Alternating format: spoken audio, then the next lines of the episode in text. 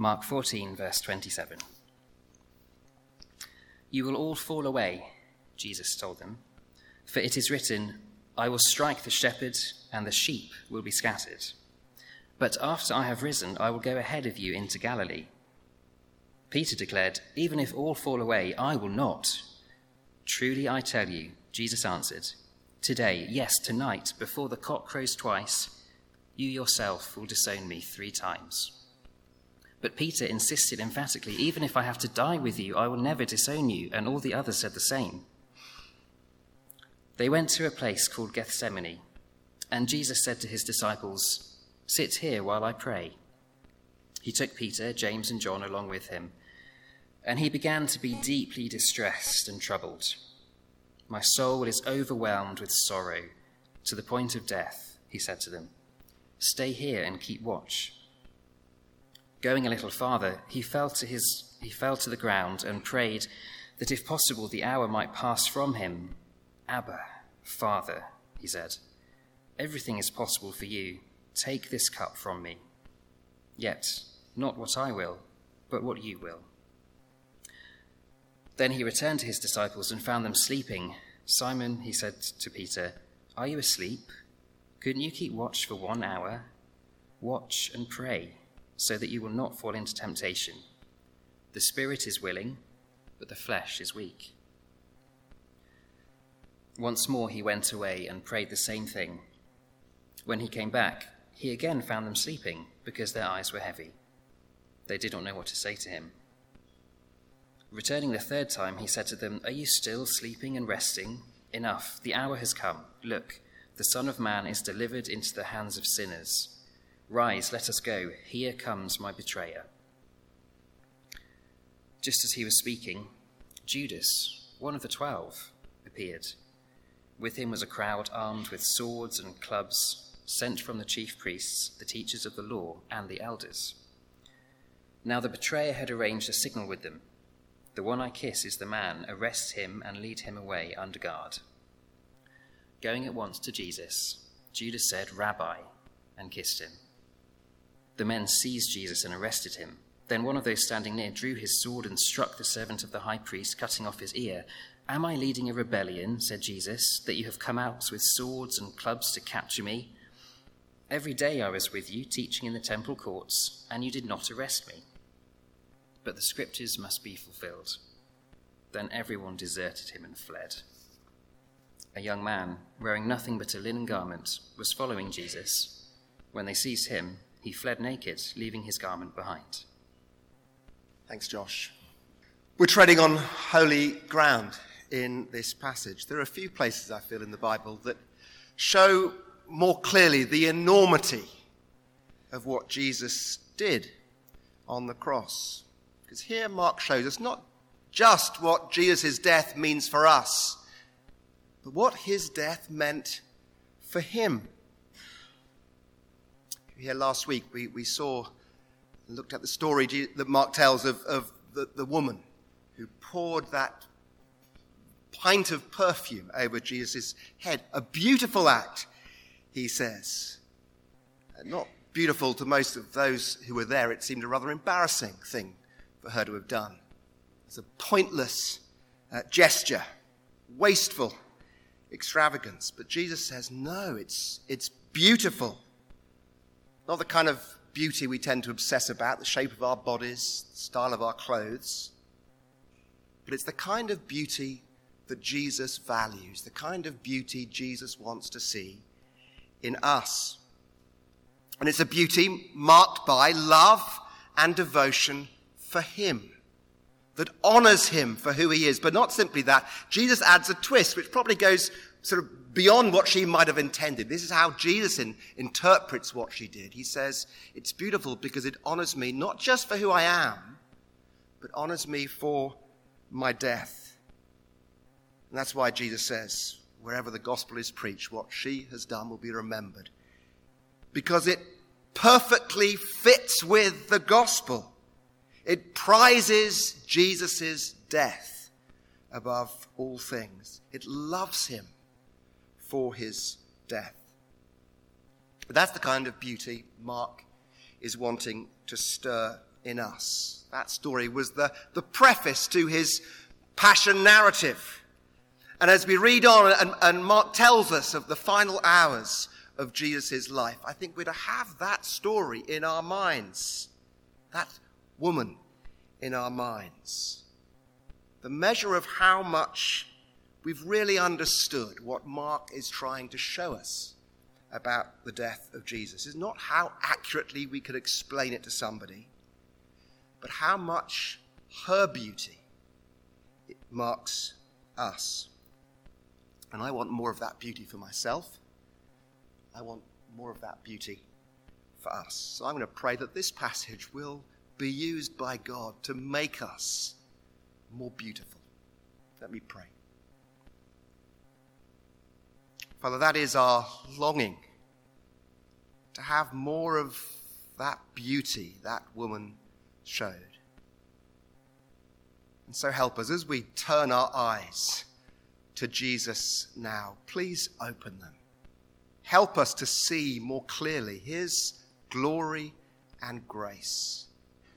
Help us to understand his love and so cause us to love him more. For his name's sake. Amen. We've been taking fairly long chunks as we've worked through Mark's gospel. And this, again, is quite a long chunk. It is, I think, a unit. You'll see how it begins, verse 27, with Jesus predicting that all would fall away as the scripture foretold. And it ends with that very same thing happening. End of verse 49 the scriptures must be fulfilled, Jesus says. Then everyone deserted him and fled.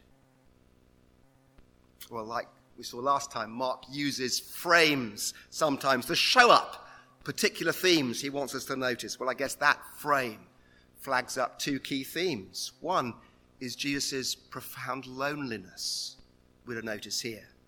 All desert him, and he faces the prospect of the most appalling thing, which is to be forsaken by his Father. And the theme of fulfillment of Scripture. Things aren't spinning out of control, we're to understand. The script was written long ago. And that script, the Old Testament scriptures, are the key to understanding what's going on. Well, two headings Jesus and his friends, and then we'll look at Jesus and his Father. Okay, so first heading Jesus and his friends. They've just enjoyed a really special evening together. The Passover meal. They've sung hymns. They've now gone for an evening walk out by the Mount of Olives. It's the sort of evening where friends are drawn closer together, where friendship feels all the more precious. And yet, throughout this evening, Jesus has been deeply aware that these friends are about to desert him, about to abandon him. And so he says, verse 27, the beginning of our, our passage, You will all fall away Jesus told them, For it's written, I will strike the shepherd, and the sheep will be scattered. When Peter objects with his typical bluster, Jesus says, verse 30, Truly I tell you, Jesus answered, Today, yes, tonight, before the cock crows twice, you yourself will disown me three times. You'll deny you've had anything to do with me, deny all knowledge of me. Not just you, Peter, all. You'll all fall away. Some friends they'll prove to be. And yet, I think wonderfully, amazingly, Jesus still values their friendship. He wants their company. He goes to pray. It's a prayer he needs to pray alone. It, it can't be a prayer they can join him in nevertheless, he wants them close by. He wants their company, their support.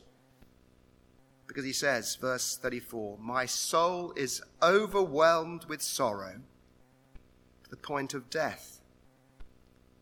A crushing sense of foreboding overwhelms his soul. A sense of the appalling desolation that awaits him. And so he wants these friends with him. Jesus goes to pray. When he returns, he finds them asleep. Verse 37 He returned to his disciples and found them sleeping. Simon, he said to Peter, Are you asleep? Couldn't you keep watch for one hour? So much for dying with Jesus. He can't even stay awake with Jesus. It's easier now the kids have, uh, have left home, but when they were at home, sometimes for Jules and I, the only time we really get to talk about the day and talk about things was last thing at night in, in bed. And I confess, on occasion, um, as Jules talked me through her day, I might have dozed off. But sometimes, sometimes, however tired I was, I knew I had to stay awake. I knew I needed to listen to her carefully. She had important things to tell me, and I needed to be alert. Well, for these disciples, if ever there was a time to stay awake, to forego the comfort of sleep, it was now. If ever there was a time to prove their friendship and stand with him, it was now. Can you imagine how Jesus felt as he returned each time to find them dozing? Actually, Mark tells us even then, he wasn't so much thinking of himself so much as thinking of them. It was not for his own sake, he says, they needed to stay awake, it was for theirs. Verse 38 Watch and pray, he says, so that you will not fall into temptation. The spirit is willing, but the flesh is weak. A huge test was coming for them too. And the only thing that would keep them from falling away, from failing the test, was prayer. We tend to be much more aware of our physical needs than our spiritual needs. But what they needed most at that moment was not 40 minutes of shut eye. They needed spiritual grace to stand firm because the spirit is willing, but the flesh is weak. They might say they would stand with Christ and serve him, be loyal to him, but in the face of temptation, they were weak. Flesh is not simply our bodies, the fact that they get tired as their bodies did. It speaks too of our fallen human nature. All of us, our flesh is weak. We're all too liable to fall. Without God's grace, we will not stand. And Jesus says, therefore, watch and pray. Twice more, Jesus goes away to prepare himself for the test that is coming, and twice more he returns to find them sleeping. And it's no surprise that Peter's threefold failure to pray leads to a threefold denial of Jesus. But not just Peter, all of them. All of them fail the test. Everyone deserted him and fled. Eleven of his twelve closest friends deserted him, and the other one betrayed him. Judas's act of friendship, greeting him with a kiss, was in fact an act of betrayal. Jesus values, amazingly, his friends and yet all of them fail him, all of them fall away. So he's alone. And we'll see this test he's about to face, he will face alone. It won't be a team effort. There'll be nothing that they'll be able to look back on and take pride in for their part in Jesus' work of salvation. No, he did it all alone. No one can say, I helped, I played my part. And his aloneness as he goes to the cross is a reminder that salvation was all his work and utterly undeserved by us. There's perhaps comfort here too. Many in our world are deeply lonely, and no doubt some here are feeling very alone at the moment. Well, it's good to know Jesus knows that feeling.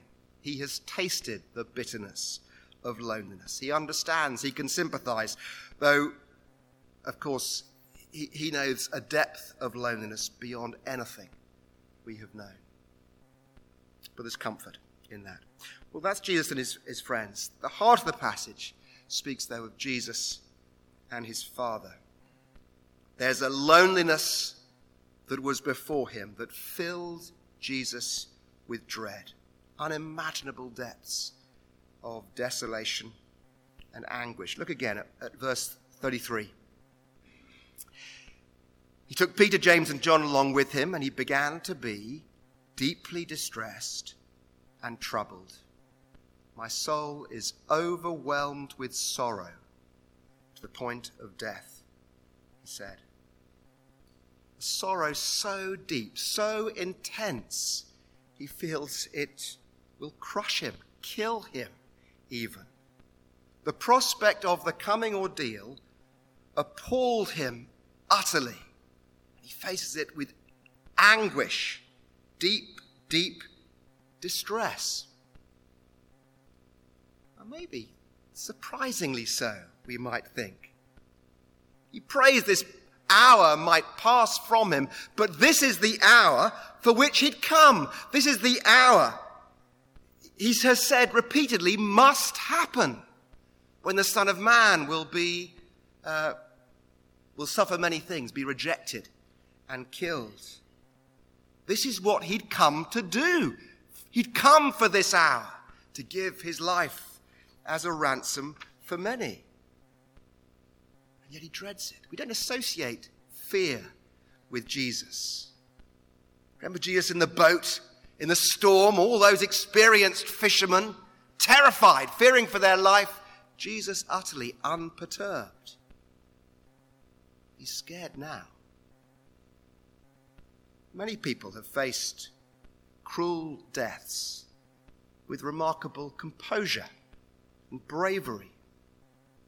Think of Latimer and Ridley, burnt at the stake on, on Broad Street here in Oxford. You know the story as the flames were lit, Latimer said, Be of good comfort, Master Ridley, and play the man. We shall this day light such a candle by God's grace in England as I trust shall never be put out.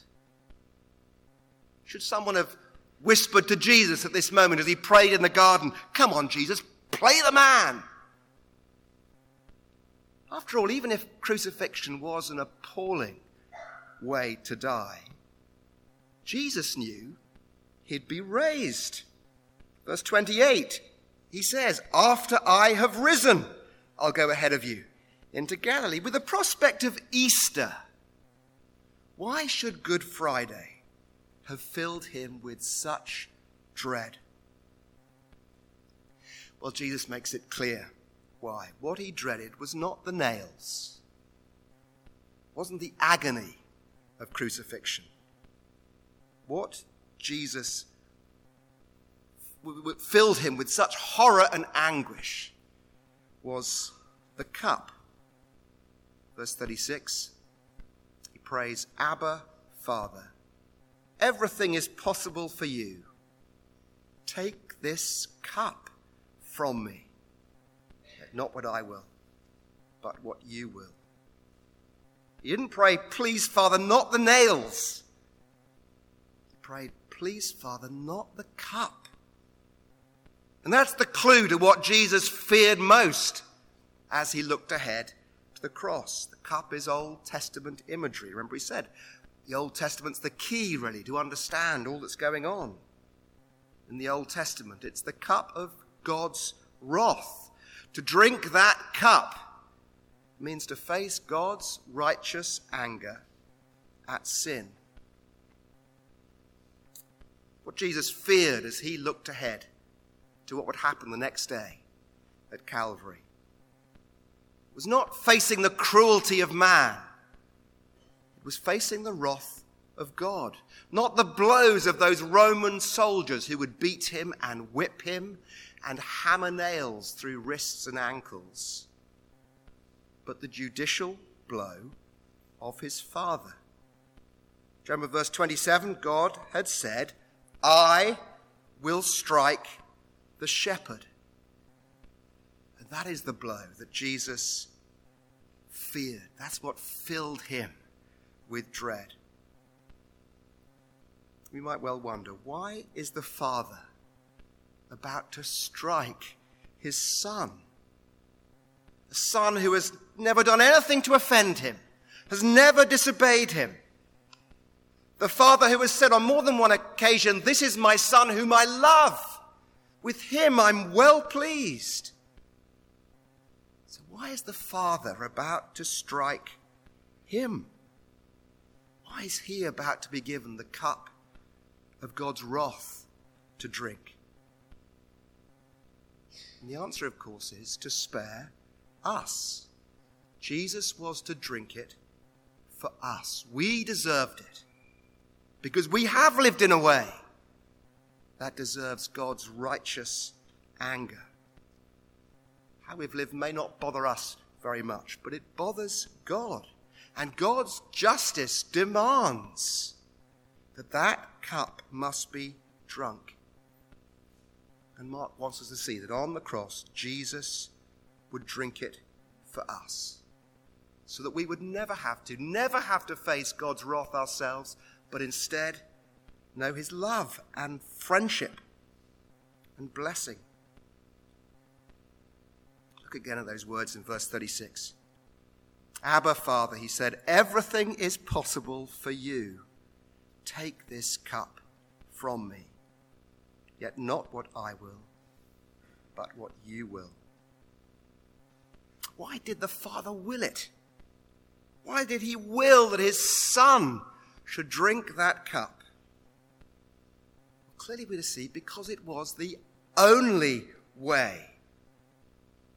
If it was simply a matter of God just pouring that cup into the flower bed, as it were, and just telling us to come on, try and be a bit nicer to each other and pray a little bit more, and all will be fine.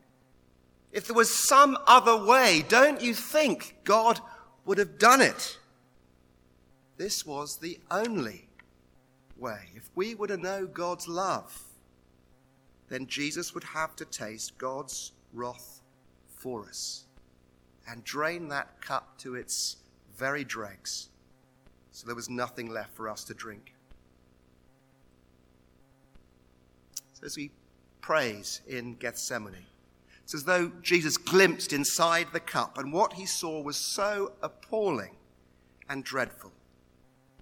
He felt almost crushed to death thinking about it. From eternity, he'd always enjoyed perfect union, perfect fellowship with his Father. Yet on the cross, he knew he would face his father's wrath. He'd be God forsaken. And that prospect appalled him. And yet, amazingly, willingly, he determined to drink it. Out of love for his father and because of his father's love for you and me. Well, let me draw some things together. Three brief comments as we close. First, what this passage shows us afresh about our sin. Often we fool ourselves about the extent of our sin. Like Peter, we imagine ourselves to be much better than we really are. I think also we very often fool ourselves about the seriousness of sin. Sin doesn't feel all that bad to us. It's obviously not good, but we can't really imagine quite how serious it is to God. Is God's wrath really something we should worry about? Mark says, look at Gethsemane. There we see how appalling it is to face God's wrath. For some people, hell is, is something to joke about. Jesus didn't think it was a joke.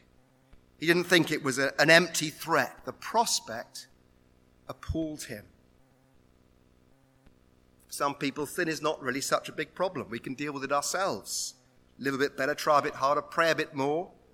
Won't that do for God? If that would do, why did the Father want his Son to drink the cup? The cross would be a pointless, empty gesture. As the disciples had thought, uh, wrongly thought, that that woman's act of love, pouring perfume, was just an empty gesture. What a waste, we might say, as we look at the cross. No.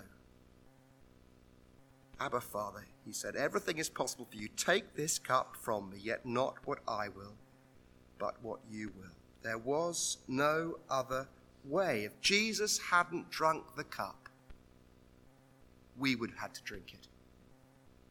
Gethsemane reminds us of the seriousness of our sin. Secondly, this passage shows us something about our weakness. Jesus says the spirit is willing, but the flesh is weak. We could sing together in church of our love for Jesus.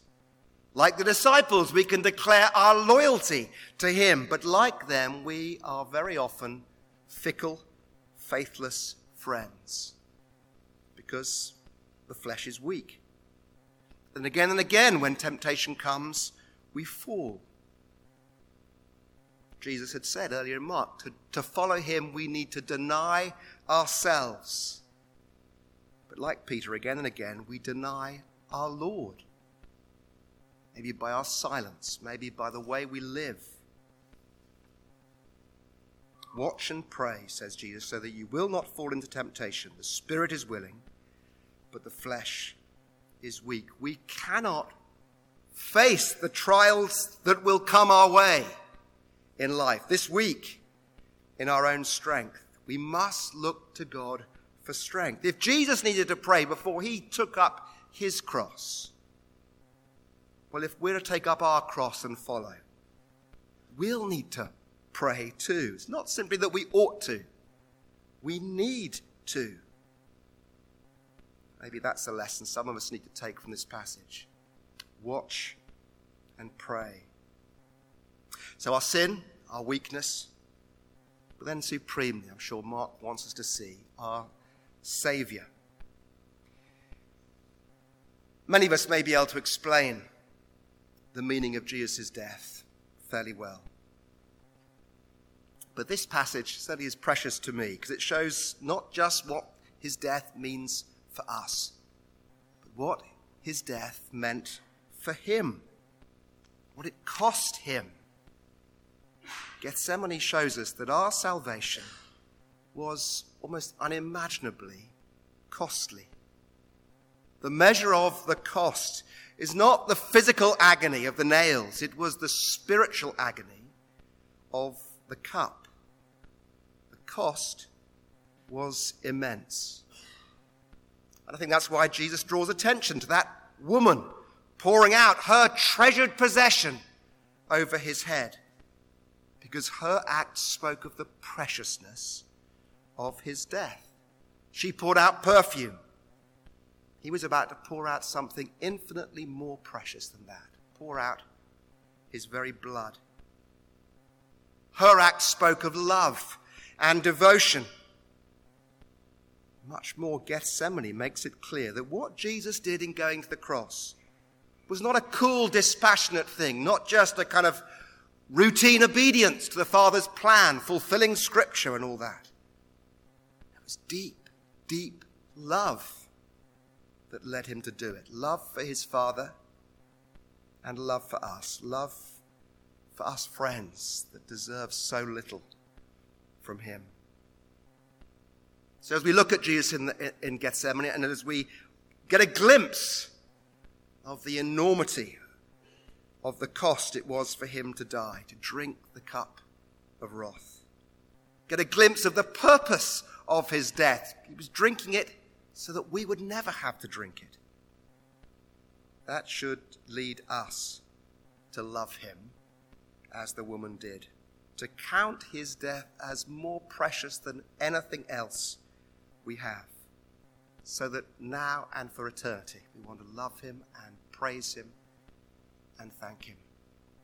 And may that beauty more and more mark us. Let me pray.